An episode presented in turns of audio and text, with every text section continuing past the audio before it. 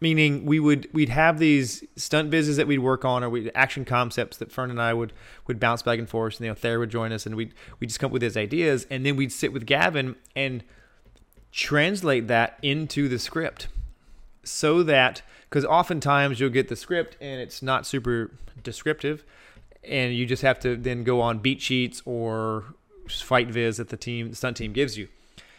We were like, let's try something, because Fern and I were both trying to do more writing at the time, and we were like, everybody uses the script as the foundational document to draw from. Like the prop guys using it, the set deck people are using it, the special effects are using it, everyone's using it.